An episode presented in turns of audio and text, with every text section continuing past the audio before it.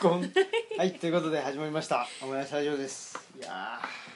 ーどうも、えー、私オムライスの革命児青木ですそしてマスクです。はいということでね今日もまたはい。ゲストいません。ゲストなしとはい緊急配信ですねはい緊急配信というかもうね急いで撮って急いで出すと、ねはいいうことでじゃあ今日何の話かとはいういとですね、もう今ちょうどあのー見終わったところなんですけどね、はいえっ、ー、と終了10.10、はい収録日がバレますあが。そうか10.10キングオブプロレスリングね両国国技館大会が終わったとはいいうことで、えーいやー興奮冷めやらぬ、ねえー青木機から放送すると、い、うことですけどはいすごいですねあのー最近ねこの東吉野村の、はいねまあ、我が家を、ね、施設図書館ルチャリブロとして、はいね、開放してますけどはいルチャリブロってどういう意味なんですかっていうことを聞かれることがすごく多くてそうするとね、まあ、あのメキシコのプロレスである、ね、ルチャリブレと、はいまあ、本であるところのリブロをね、えーまあかけてますというわけですけどなかなかやっぱりねプロレス好きの人って合わないですね。そうですね。うんすごく稀ですね。ねうんまあ、プロレス好きでも、まあ、90年代のプロレスとかねそうですね。うん今現在のプロレスが好きっていう人は少ない少ないですよねやっぱね。出会うのはうん、ねはいうん、まあでねえっとまあ私は、まあ、90年代も好きだし、ねまあ、80年代ぐらいのねはいやっぱりタイガーマスクダイナマイトキッドとかですねはい長州藤波のね、えー名勝負数え歌とかねそういうのがあってで90年代はまあ闘魂三重士って言われるね、はい武藤橋本長野と言われる人たちとかあとはまあ天山小島が出てきてでまあ永田とかね、まあ、あのいわゆる第三世代って言われて、うんまあ、今のねあの新日でも活躍してる人たちですけどはいがいてで今のプロレスも好きということなんですけどだから、まあ、やっぱりね話が合うっていうのはそのね肥後橋でね私がまあはい毎月1回やらせてもらってるね、初めてのプロレス夜話の竹内さんとかね、はい竹内義和さんとか、まあ、あとはねブリティッシュバタードッグさんとか、はいまあ、そうあとはまあそのイベントにね来てくれてる人は好きなんですけどなんかその人たちってでも好きすぎて。ああそうですね。 なんかねあのうん偏りがすごいっていうかあー知らない人は知らないし、うんその知ってる人はもうなんかあらゆるねそのローカルプロレス、はい、あそうですね、うん、大阪プロレスとか、うん道頓堀プロレスとかねそうプロレスリング支援とかねそうですねそこまで知ってるっていう、うん、そうですうね,、んね、ブリティッシュバタードッグさんなんてね、まあねご本人はねパートタイムレスラーと言ってねうん、うん、言ってらっしゃるけれどもまあ非常にね紳士的なそうですね、うんすごい大好きです、ねえもうねあの会って話せばね必ずねファンになってしまうとそいううですね、うんまあ、プロレスしてるところは見たことないんですけど、見たことないです ねレスラーとしてどんな感じかっていうのはよく知らないですけど、ね知らないですけどとりあえずなんか人としては好きそうそうそう 非常に素晴らしい人でねでまああの毎月一度ねその竹内義和さんとバタドッグさんとねトークイベントでプロレスの話させてもらってるんですけど、うんねプロレスっていうのはねやっぱ非常に面白いんですけどなかなかね、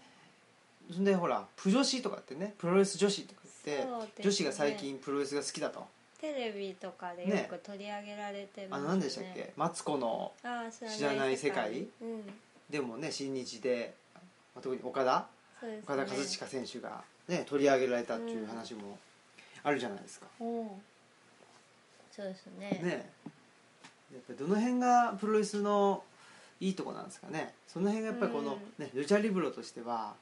やっぱりね、えーまあ、本っていうのもキーワードなんですけど、もう一つはやっぱプロレスっていうのがキーワードなので、はいその辺をちょっと発信していきたいなというふうに思いますね。そうですね、うまあ両者の共通点はうん、物語があることおじゃないかと思いまうす、ん、本も物語だしそプロレスも物語であるうはいとうんまあね、プジョーシっていうとちょっとねそのイケメンレスラーが好きみたいな感じでうん取り上げられてるのかなっていう気もするんですけどどっちかというとプロレスにハマる人はもしかしたらその物語に惹かれているのではないかなとうん思っております。なんかね、はい、まあ、その入り口としてね、まあ、岡田和親もそうだし、うんね今 WWE のね中に行村ったそうそう中村慎介もそうだしまあね棚橋宏選手もそうだしね、うん柴田勝頼選手とかねかっこいいじゃないですかそうですよね、端正な顔だとはそうそうで思いますあの、ね、顔はちっちゃいわやっぱりあー昔のねあのーマサ斎藤とかねそうなんだ でもやっぱりああいう選手と比べるとねああそうなんですちっちゃいですよ後藤後藤弘樹選手ねいやーやっぱりマサさんに比べると顔はちっちゃいですよねう、ん、でもイケメンレスラーとして後藤も取り上げられてたのであのそうそうなんだうんそういう細かいところはねあれとしてもですね、はいまあでもやっぱり一つのなんていうのあの分かりやすい、うんあの記号としてねかっこいいとうんいうことがあるんじゃないですかね。まあでもねその踏まえる文化というか、うんそれってなんかその江戸時代の徘徊の世界とかと一緒だなと思って、うんなんかこれといえばこれでしょみたいなことをみんな知ってるというく世界でそのどんどんどんどんそれが深まっていて重なっていくっていうところがわからないですけど私も別に初心者なので、うんでもそれが面白いんじゃないかなと。例えばまあこの選手とこの選手はこういう、まあ、過去にこういう因縁があったから、うんまあこういう発言をしているんだなとかこういう試合をしてるんだなとか、まあ、この選手と仲のいい今ちょっと怪我で出れてないこの選手の動きを入れたなとか、うんまあそういうことを知れば知るほど感動するというか。うんそこにはやっぱりそのずーっと続いていっている物語があるからやっぱり継続して見た方が楽しめより、まあ、深く楽しめるし、うんうんまあ、一つ一つの動きにそういうなんかバックボーンというか背景があるんだなって思うとすごく面白いなって思いそうま。なんですすねやっぱりなんかそのあのね一般的なスポーツと違うところが、うんまあ一つはその勝ち負けで終わらないっていうところじゃないですかそうですね、うんなんかよくあのえプロレスってやらせなのって言われたり、ね、全然知らない友達とかにプロレスって一応あの最初から全部シナリオがあるんだよねって言うとやらせなのって言われる時があってなんかやらせじゃないんだよねみたいな、 うん、なんかねだからその、でも、ううんんいやそれはねやっぱりそうのん新日本プロレスの打ち出し方っていうかね、うんそこがそのキングオブスポーツであるとうん言って、で猪木はまあその真剣勝負なんだとこのプロレスっていうのはって言っててだからうんその真剣勝負って言った時に、まあ、いわゆるなんていうの結果が決まっていないっうんていうのをそのなんていうのあの受け取りか受け取り側としてはねそのうん文字通り受け取っちゃうと、うんそういうふうであると受け取ってしまったんだけどその猪木的に言う真剣勝負っていうのは、まあ、そうじゃなくてもうそこでなんていうのあの観客の,、あの意識を集めると観客を、まあ、引き寄せたうんうん人間が、まあ、あのこの業界ではうん勝ち残っていくんだし、そうですね、うんだからもうそこが生活がかかってんだと。そうですね、うんだからその勝ち負けは決まっていても必ずしも負けた選手がじゃあ全部そのダメっていうか、うんその。の残っていくのかって言ったらいなんか負けたけどあのこっちの方がいい試合をしたとか、でなんかあのメインじゃなかったけどこの試合の方が見応えがあったっていう人が浮上してきたりとか、うんなんかそうやっぱりそのすごいドラマというか物語で続いていくのかなって思います、うねんなんかそのほらなんていうの試合でうん、ね試合で負けて勝負で勝つみたいな言い方するけど、うんやっぱり、ね、プロレスの勝ち負けっていうのはまあ試合なんですよね。そうでです、ね、でそこのあのプロセスというか、うんそのプロレスの展開とか物語の中うんに、あの勝負が入ってくるということでだからそこでその1試合で負けてもうん最終的にその話が発展して、でねまあ新日本だったら1.4という一番、ね1年で一番大きな大会のあのメインメインイベントとか、ね、そのなんていうのあの後ろの方に試合に組み込まれれば、うんそれがまあ最終的に勝負に勝ったということになるからそうですねだそかられはやっぱり見続けてるうっんていうことがすごく大きいんですよね。そうですね、うんだからなんか本当に最初の頃はそういうのがよく分からなくて、まあ、その試合その試合を楽しんだり、うんまあ、あのレスラーの身体能力がすごいなってただ感心したりしてたんだけど、まあ、しばらく、まあ、そんなに長くはないけど続けて見ていたらなんかだんだんその1年のスパンでそのい一番大きな大会の1.4に向けてどういうここで勝ったらここで負けたらどういう風に進めていくのかなとか誰がここでこの人が勝ったからなんかこの人がこうなるのかなって思ったりとかなんかそういうスパンで考えるようんうになりますうんね。うんだからそれをねしてると、うんやっぱりそのなんつうの、まあ、真剣勝負っていうか、のプロレあのスポーツ、うん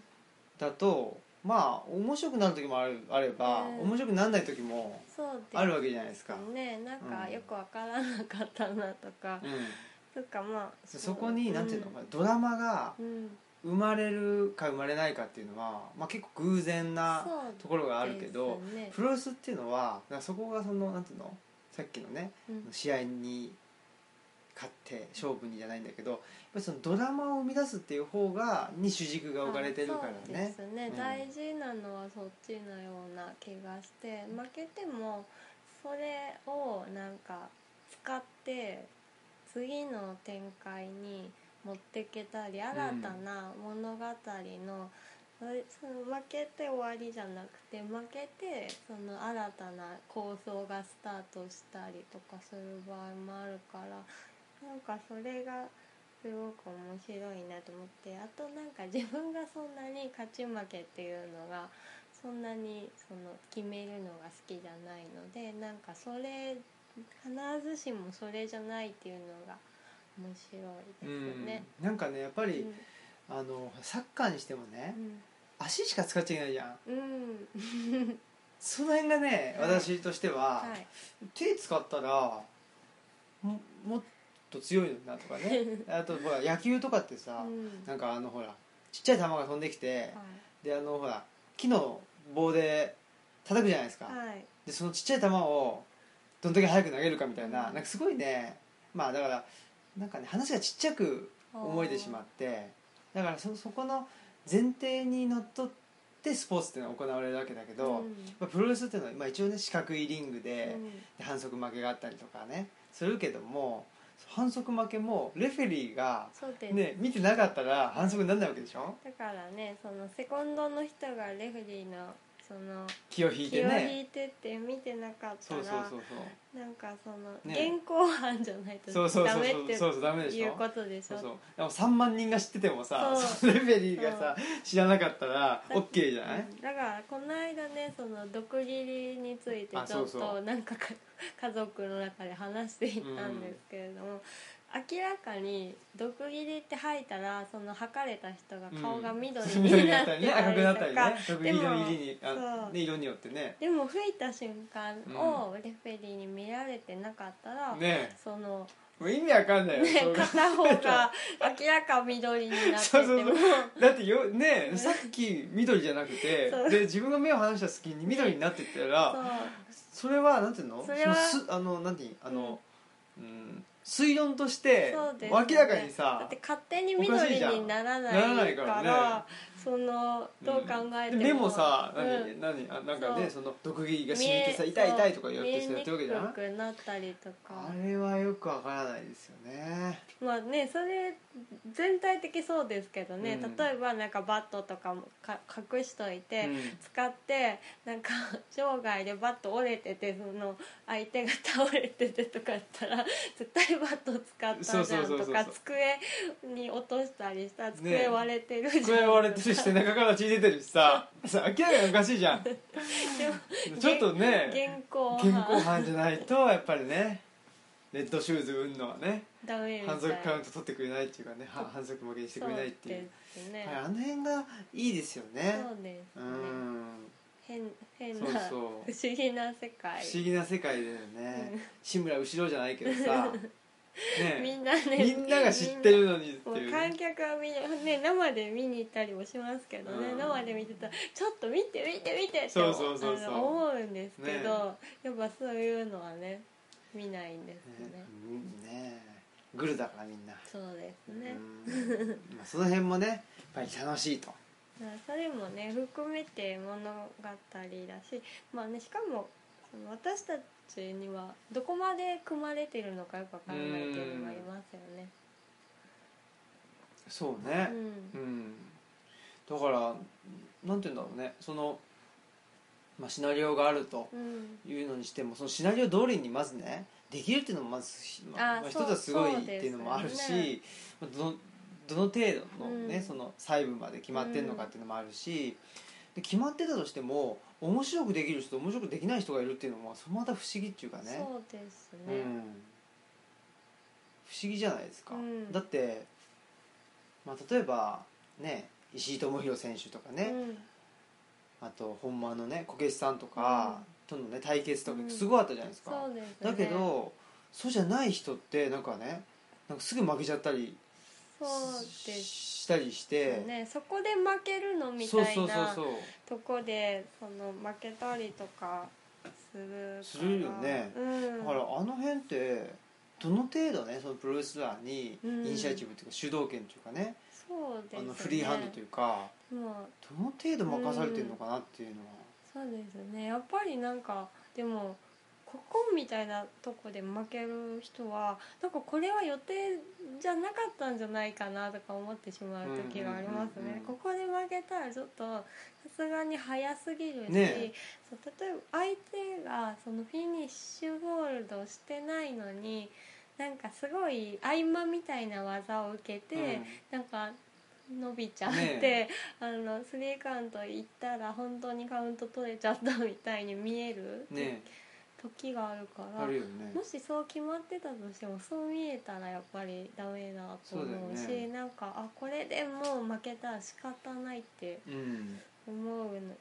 のがいいと思うんですけどね。ねまあそれがいわゆる説得力ってやつそうでですすよねねまあうんでもそういう試合もあるからすごい試合は逆にすごいなってまあね思うんですけどね、うんまあ今日もすごい試合いやあーり今ま日すしごかったまあ結果的にはその1.4東京ドームね2014年あ2017年かうん2014年 随分遡っちゃった2017年の1.4のメインイベントが、まあ、今の時点で決まったということで、ねまあ、岡田和親対ケニー・オメガとはいいうことになって、でまあ今回の10.10ねキングオブプロレスリングだとまあいろいろとねうんやったんですけどやっぱりえーまあねメインイベントから振り返るとはい岡田対、ね、丸藤すごかったすごかったですねはいやっぱり丸藤選手というのはね、はい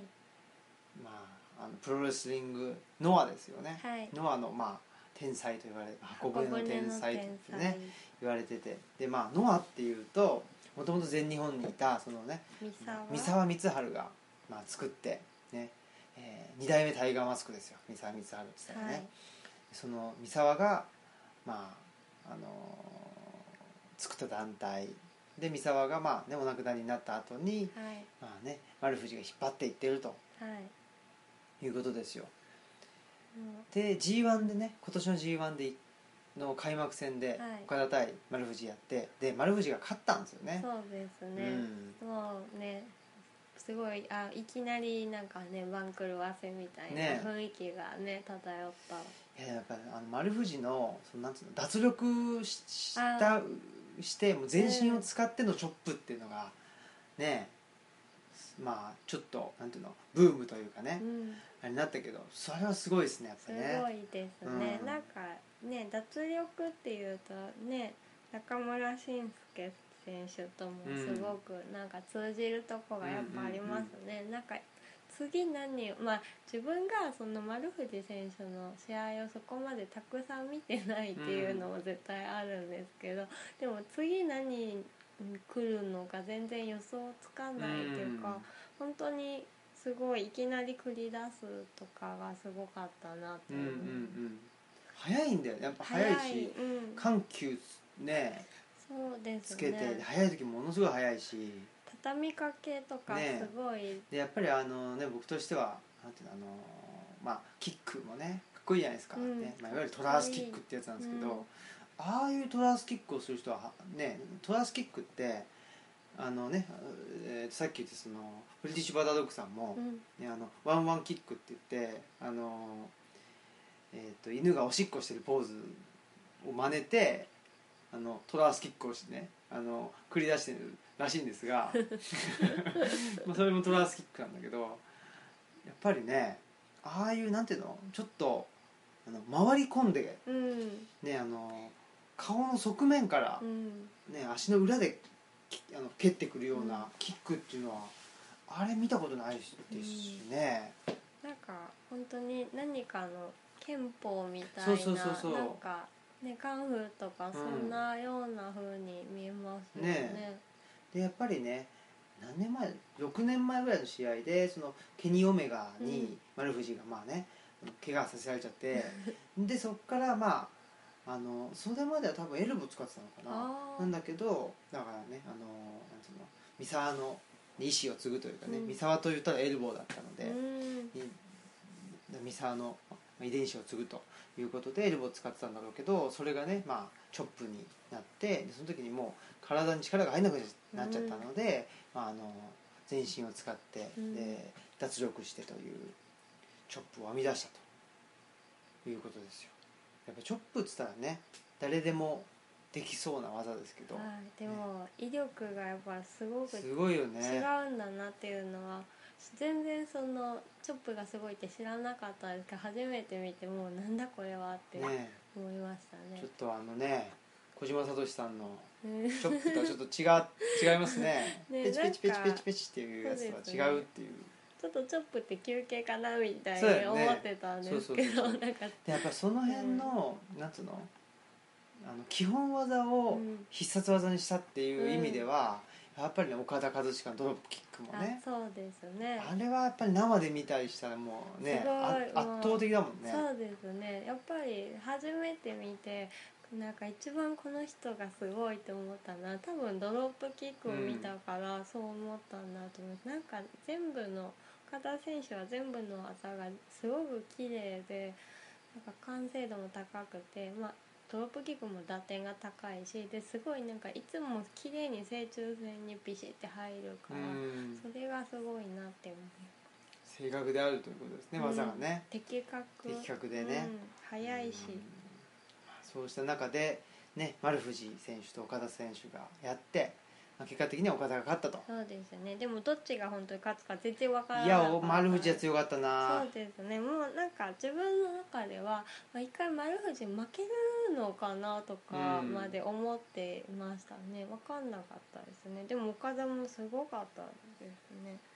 やっぱりなんか岡田選手の引き出しを開けるためにはもう丸藤クラスの天才じゃないとダメなのかなって思ったぐらいすごかったです。確かにねだからそう考えるとでも、やっぱりねあのね岡田って今もう、ね、押し申されるエースですけど、やっぱりねそのアントニオ猪木という人と比べてしまうと、うんやっぱ猪木っていうのはもうなんていうの格下のうん、うん、相手の力を引き出してあで自分の力以上のものの試合をしてたということなので、やっぱりそれはすごいですよねだから岡田もできたらーね、うほんらなんていうのやっぱり格下っっていうかねと、まあ、格下とそもそもそんなにやんなかったりうんするし、まそうあ、格下とやってしまうとなんかやっぱりねそうですそれなりになっちゃうっていうところは、プロレスラーとしては、まあ、もうちょっとね経験を積んでっていうことなのかもしれないですけど。そうですね、うんやっぱりそこはすごく若いのでうんそれもあるのかなと思ったりとか、まあでも確かにちょっとその難しい多分試合ししづらいんだろうなっていううんちょっと相手っていうのは確かに存在しそうだよねますようね。ん、だからちょっとなんていうのいいいい選手とやったらそれはいいせんいい試合になるけども、うんまあ、お互いね、うんその高みに持っていけるけどそうそうそうそう、まあ、ちょっとそうじゃないないね、うんなんかもう見知らぬ外人とやってもあねそうバントですニよねエレクトの人はねうん、それをプロレスとして消化させてしまったわけですからそれがすごいですそれはすごいっすよねそうそう考えたらすごいですよね、そうあまあちょっとなんかあんまりタイプが違うからあんまりね言えないですけどそれだったらなんか中村俊輔選手とかの方がうんなんか誰とやってもすごい面白いのかなう、ん、でもやっぱりね、うんうん、あのー私的にははいやっぱりこれは棚橋宏ですね、ああそううん、か、やっぱ懐が深いというかね、うん、確かにでもなんか何やっても安心してっていそうそううかそうなんかあんまりその何もかそ変なものを感じさせないっていうか、うんなんかこれってこれでいいのかなとかなんかこの選手とやりにくいのかなとかうん思ったことないですね、うんうんうん確かに棚橋選手を見て試合で見てる時はねやっぱりその辺が まああのエースたるそうですゆえんかなと思うんですけど、まあ、その1.4のことを考えるとね棚橋選手の試合はどうなるのかという、そうです、ね、今まではずっとねだから岡田と棚の、ずっと毎ね、年、戦いがあったはいわけでしょ、1.4東京ドームっつったらね、うんメインイベントで、ねそうですねなんかずっと棚橋と岡田だったので、ね今年も当然そのきっと棚橋が上がってくるんだろうと思っていたんね、下半期っつったらねうん棚がどんどん上がってくるという気がしてたけどもそうじゃなくてな。かったですうねん,、ね今日もね棚橋選手もなんかうん結局そうですねね、で今度真田選手とね棚があーそれはやるけども、まあもしかしたらそのインターコンチうん、うんでタナが真田に勝ってで挑戦インターコンチ1.4で内藤に挑戦かなとあいう気もしてますねーなるほどでもしくはでも次 もしかしたら大阪かなでまたエルガンがリマッチした場合あねエルガン取られてるからねこの前あそう内で藤すにねで内藤対エルガンがまたやって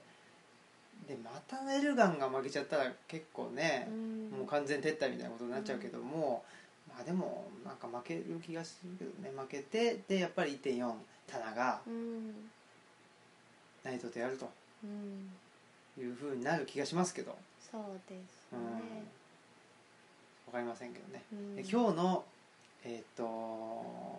何でしたっけメインイベントの前のうんセミか趣味セミは後藤選手対はいケニー・オメガでしたけど、はいこれは結果的に言うとね、まあ、ケニーが勝ったわけですけど、はい g 1の決勝戦も後藤対ケニーでしょそうですねな何ヶ月前かでしょそう2ヶ月前とあかそうですねだからやってるわけですよ、でケニーが勝ってるとうんうんで後藤が今回ね、はいまあ、あのリベンジで、そうですうね、んやってでまた負けたとはいこの後藤選手のですねこのかませ犬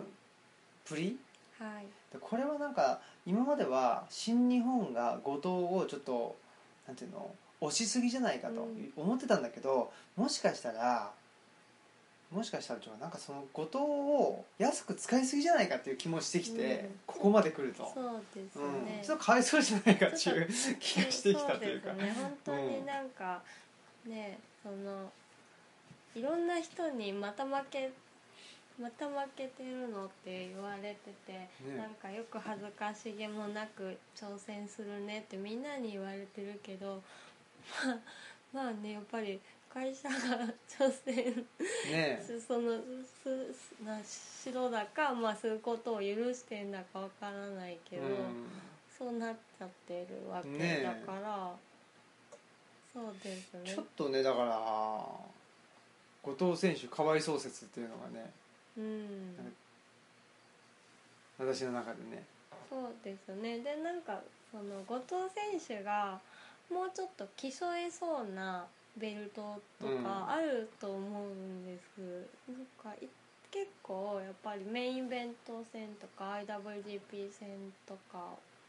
にこう生かされ生かされて負けて何度も負けてってなってるのでなんかもっと輝ける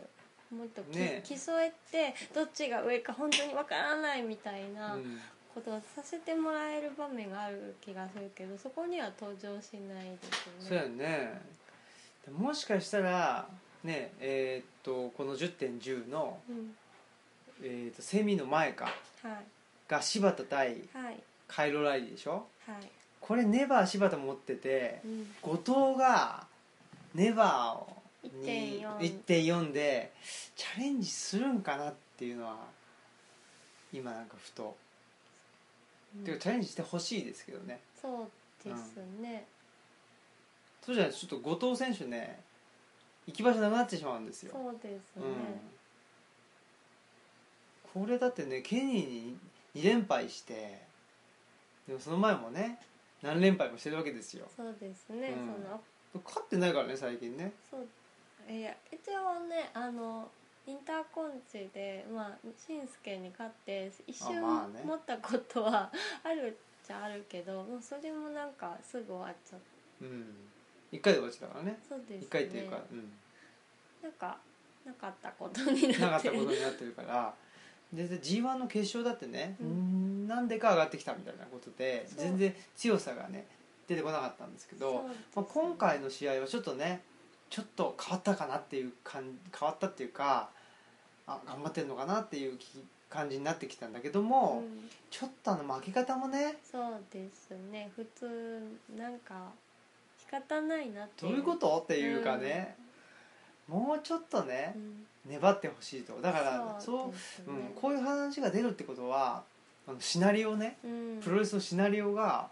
どの程度決まってるのかとああわかる本当だわっかてらない粘って負ける人もいるでしょ、そうですね、うんなんか仕方ないともう決まるだろうって思ったのに、うんまた立ち上がってで自分もかなりいい線いったけど畳みかけられてダメだったそうそうってそういうそうなんか本当に最後までどちらが勝つか分かんわかないんっなていいっうて試いう合のもあるしもありますよね。ねえだからこのまあこ一つはね、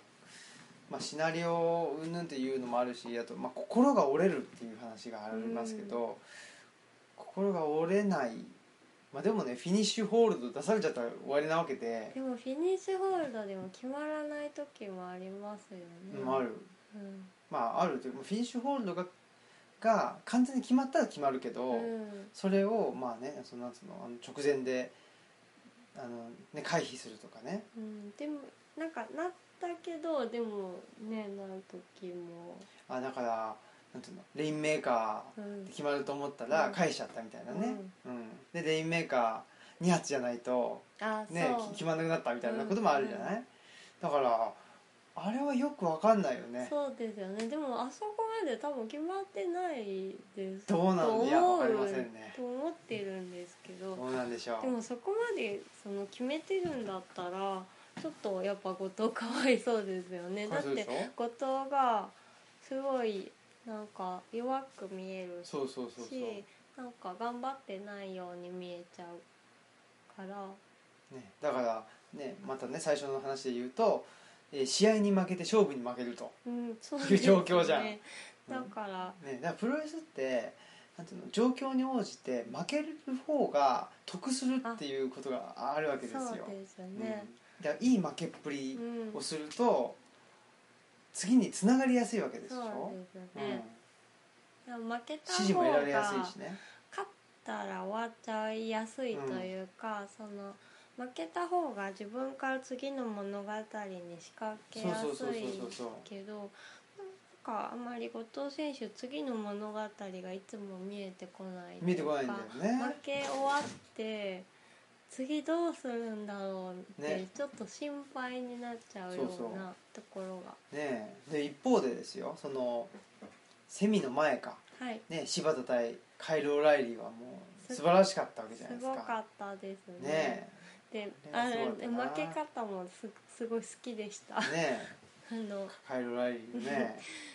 のねあのマウスピースが最終的にポロって落ちるっていうレフェリーストップってレフいうェねリーストップあれ完璧でしょそうですねねえなんかレフェリーストップって本当に過去そん,、まあ、そんなにずっと見てるわけではないけどなんかそこまで見たことがなくて、あすごいなんかなんだ初めてぐらいかもしれないとなんか G1 のはい柴田対内藤の時も柴田が確か締め落としてレフェリーストップになったりしてるんですあよーやっぱりちょっと締め技とかがね多いんです、でもやっぱりあれはレフェリーうんそうですね、レフェリーストップで負けてほしいですねそうですギブアップじゃなくてそうですね、うん頑張ってそこはほしいですけどねだからそれも、うんなんていうの例えばね g 1の天山の最終戦っていうのがね真田とやってでまあドラゴンスリーパーみたいなやつで負けたんですけどあれギブアップなのよあでも天山ってさでこれはあの、ね、竹内さんとも言ってたけど、はいもう g 1最後だと、い最後やるわと言っていてその最終戦でギブアップするっていうそうですね、うんギブアップで負けたらちょっとね、でしょこれで終われないですよねねっていうふうに思っちゃうかうら、ん、そこはやっぱりレフェリーストップまで行ってほしいというのは、これはシナリオの問題なのかそれとも本人そのうですね心の問題なのかっていうのはでもちょっと天山選手ってなんかそういう試合が多いイメージっていうか、ほんえこれちょっとこう決まってなかったんじゃないのって思っちゃうような試合がよくあるようなイメージがありあります。そうなんですよでもあれですよね岡田選手もギブアップ負けしたことありますよね中村慎介、うんうん G1 でだったかうんうんなにそのねギブアップで負けてあギブアップで負うんけ嬉しいかなんかあねそうですねギブアップで負けることあるんだなっうんうんて思いましうた、んうんそういうのもねありますけどそれはそれでなんかね必然性があるっていうかねあそうでですね紳助に対してはいいじゃないですかそうですねそれはうん別に物語的にはむしろでしょで同じケイオスだしそね、うですね、うんでまあやっぱりしんすけは旅立つ前だったっていうのもまあねそれは別にま関あ、そ係れ結果的に分かっちゃう、うんまあ、結果的っすからねもう1年後ぐらいの話だけど、まあでもねケイオスの先輩に対してだし別にそう岡田まだこれからどんどん上がっていくので、そうなんです、うんでもねだからそのほら柴田はうん、ねその柴田が勝った後にねノアのねはいまあナンバー2ぐらいのその塩崎という選手がね、はい出てきて挑戦するわけでしょで塩崎が去った後にねあのイービルですよね、はい鍋ちゃんが出てきてまあね柴田を KO してしまうということで、はい柴田っていうのはもう物語がありすぎてそうどっちに行くか分かんないぐらいのそうですねその話でしょ普通ねそのプロレスって言ったらその試合が終わってで次誰まあねベルト持ってる人に対して次誰かが挑戦してきて次はその人ねみたいな感じになるのに、そのね解説のライガー選手も言ってたんですけど並べよって うんなんで2人挑戦者が出てくるんだよっていうぐらいに、なんかもうあのこの人と絡めば物語ができるっていうふうに思われてるそうだよね ってそこうそとうですそようそうそうね。そうだってそう美味い、しいっていううね、ん、絡んで美味しくない人に対して言っても仕方うん絡まなないいかからら,、ねみんなが絡みたい選そうそう手そうは柴田選手だっていうことです。ねえだってねカイル・オライリーのと、まあ、その前のボビー・フィッシュって、はい、ジュニアヘビーだった人が、そうです、ね、わざわざヘビー級ぐらいまで体重増やしてで挑戦してきてるわけでしそょうですね。だからすごいよね、戦いたい今最も戦いたい相手というのはもしかしたら柴田選柴田でし手ね新日で一番モテてるのは柴田選手そうってそうこそうとそうなんでしょうね。だからねなんつうの戦いの中でも自分が惹かれる可能性があるし、っていうことだよねそうですよね、うんだから試合にかまあだからねその柴田に挑戦して試合で、ね、負けようと、うんまあ、その中で自分の評価を、ね、上げることができると、そうですね、うんだから本当にまあだからえ柴田選手も、まあ、どんな相手にもいい試合ができる選手なのかなっていう、そうだうね、ん確かにね気がしますうね。んだからあの、ね、石井智弘選手がネバー持ってた時とはまたなんか違う柴田のい物や語でがもそうですねすごこくれは完全うにんね、やっぱりインターコンチって言ったら中村慎介で、うんネバーって言ったらね石井智弘っていうことがあったけど、ね、そのネバーと言ったら柴田っていうねやっぱりそうですね自分の色にちゃんと染めてしましたねすごいなんかやっぱり厚みのある物語ができたなっていねう感じがしますね。だって月一でねあのタイトルマッチしてるらしいからねあす柴ご田ってい、ね、すごういんですね。まあ、そのせいでむっちゃその何それこそ柴田はなんつうの試合あの試合内のレフェリーストップじゃなくて試合外のレフェリーストップでうんなんていうのあの大会をその欠場せざるを得なくなったりしてるからあねそうですね、うんテーピング巻き巻きですよねまあでも石井智弘選手もネバー持ってる時はすごいテーピングしてましたもんね、いやーということで、ねまあ、その柴田選手と後藤選手というのは同級生でね、はいあの桑名工業高校とはいいうところの出身で、ね、我々がその月一でねあの名古屋にね通う時に近日の特急でね「桑名桑名」っていうところを通るたびにこここが桑名かと。そういちいちね「そうそう名県立桑名工業高校」っていうねそうそうそう単語が桑名工業高校出身なんですよね柴田と後藤がねですねプロレスファンはもうね何度も、ね、新日プロレスでこのそうそ名う前を聞いているなっていう、 ね一番知られている高校かもしれないそうかもしれないですねうん、新日本プロレスの中でね一番有名な高校そがうねですね三重県立桑桑名名工工業業高高校校ね ということで、えー頑張ってほしいということですねはいじゃあエンディングにしましょうはいはいいけますかはいはい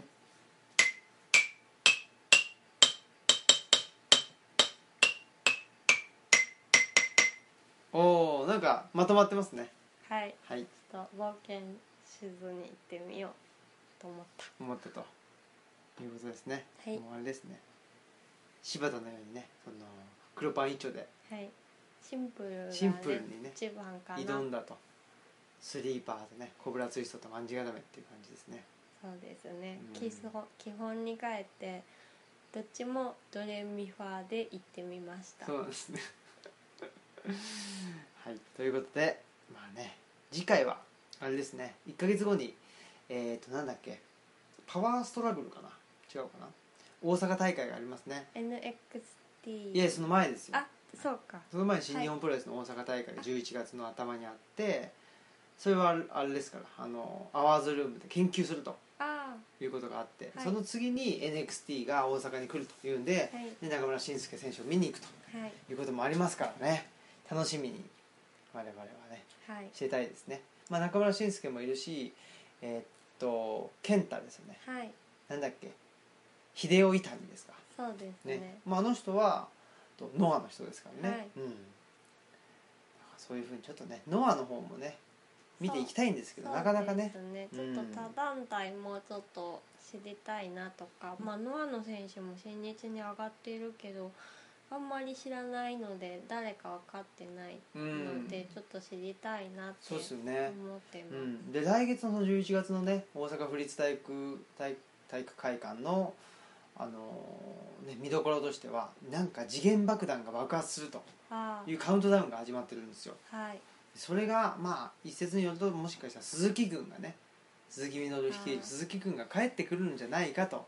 ちょっと帰ってきてほしいですちょっとねうんちょバレットクラブがはっきり言ってうん、ダメですわ、ちょっとそうですねうんキャプテンニュージジャパン をうんねなんかそういうあの拍手で迎え入れてる場合じゃないですからそういえばですねそういえばでし ょ どう,、まあ、どうでもいいんだけどそれはなんかあんまりそのバレットクラブにこの選手ありっていう選手があまりいない気がしてしま多う、分ねケニーもね素晴らしいかもしれんけどもやっぱりねちょっと、まあ、レベルが違いますよそうです岡田とか丸藤とかそう、ですねね、タナとかと比べちゃうとそうですね、うんやっぱり AJ スタイルズには AJ とかねちょっとかなわないと思います、残念ながらねいやーまあまあまあ1.4もねそんなこんなでねだんだんと決まっていくとはいいうことです、まあ、私としては後藤どうなるのか心配してますはいということで、えー後藤革命はいつ起こるのかまた消えてしまいたくならないが心心配配でですすようんもう人として心配だわちょっと今の季節滝は寒いですね寒いですね滝に打たれるのはちょっと寒いかでな、も寒い時期に行かないとしょうがないからね別に夏滝に打たれに行ったってね涼しいってもんそんなもんだからねそうですねいうつ、んあれいつ滝を打たれいるやでもあれもそんな春先ぐらいじゃないかな じゃあ普通ですねもう普通まあ普通よりも寒いけどうんでもまあね2月とかに行ったらすごいなと思うけそうだどね凍ってるぐらいのねそうですでよもねつららがね突き刺さってくるぐらいのちょっと死んじゃうんで感じだったらねあ後藤頑張ってると、そうです、ねまあ、まずはねやっぱりねあの坊主にしろっていう話ですわうんなかなか髪切んなきゃね本人も変わりたいと、ねね、いつも俺はこうだと言ってるもんねちょっと困ったなやっぱりね天山とのね師弟関係がねあるようにちょっとね天山気質があるからね後藤ってあねそうですね、うん少し天然さん天然さんだからなねなかなか、天然さんたちにも頑張ってほしいと思っていまねす難しいですねプロレス界もね天然が生きづらい業界ですそうですよね頭が良くないと、そうですね、うんやっぱり自己プロデュースを徹底しないと物語を自分で動かせないのでちょっと致命的かもですねしれないなって難しいわからないけねど、なんかこのねほら人文系施設図書館、ね、ルチャリブロもねい自己プロデュース、はいをどうしていくのかという問題もありますしね頑張らないとなかなか難しい問題でですよプロレスっていうのはねほら自分たちに返ってくるねことですよね鏡みたいなもんですわ怖いです、ね、怖いですよ、ね、後藤ああいつとか言ってるだけじゃダメだとそうですね後藤の振り見て我が振り直せですそうよですね、 自分の胸に問わなければいけませんね問わなきゃいけないとねいうことでまあ頑張っていきましょはいうはいじゃあ青木家の日常とはいいうことでプロレスの話ばっかりしてますけどね、まあ、本当にそんな感じなんではい、はい、よろしいでしょうか。はい、じゃあ本日のお相手は、えー、オムラジオ革命児青木と。マスクでしたはい、さようなではら。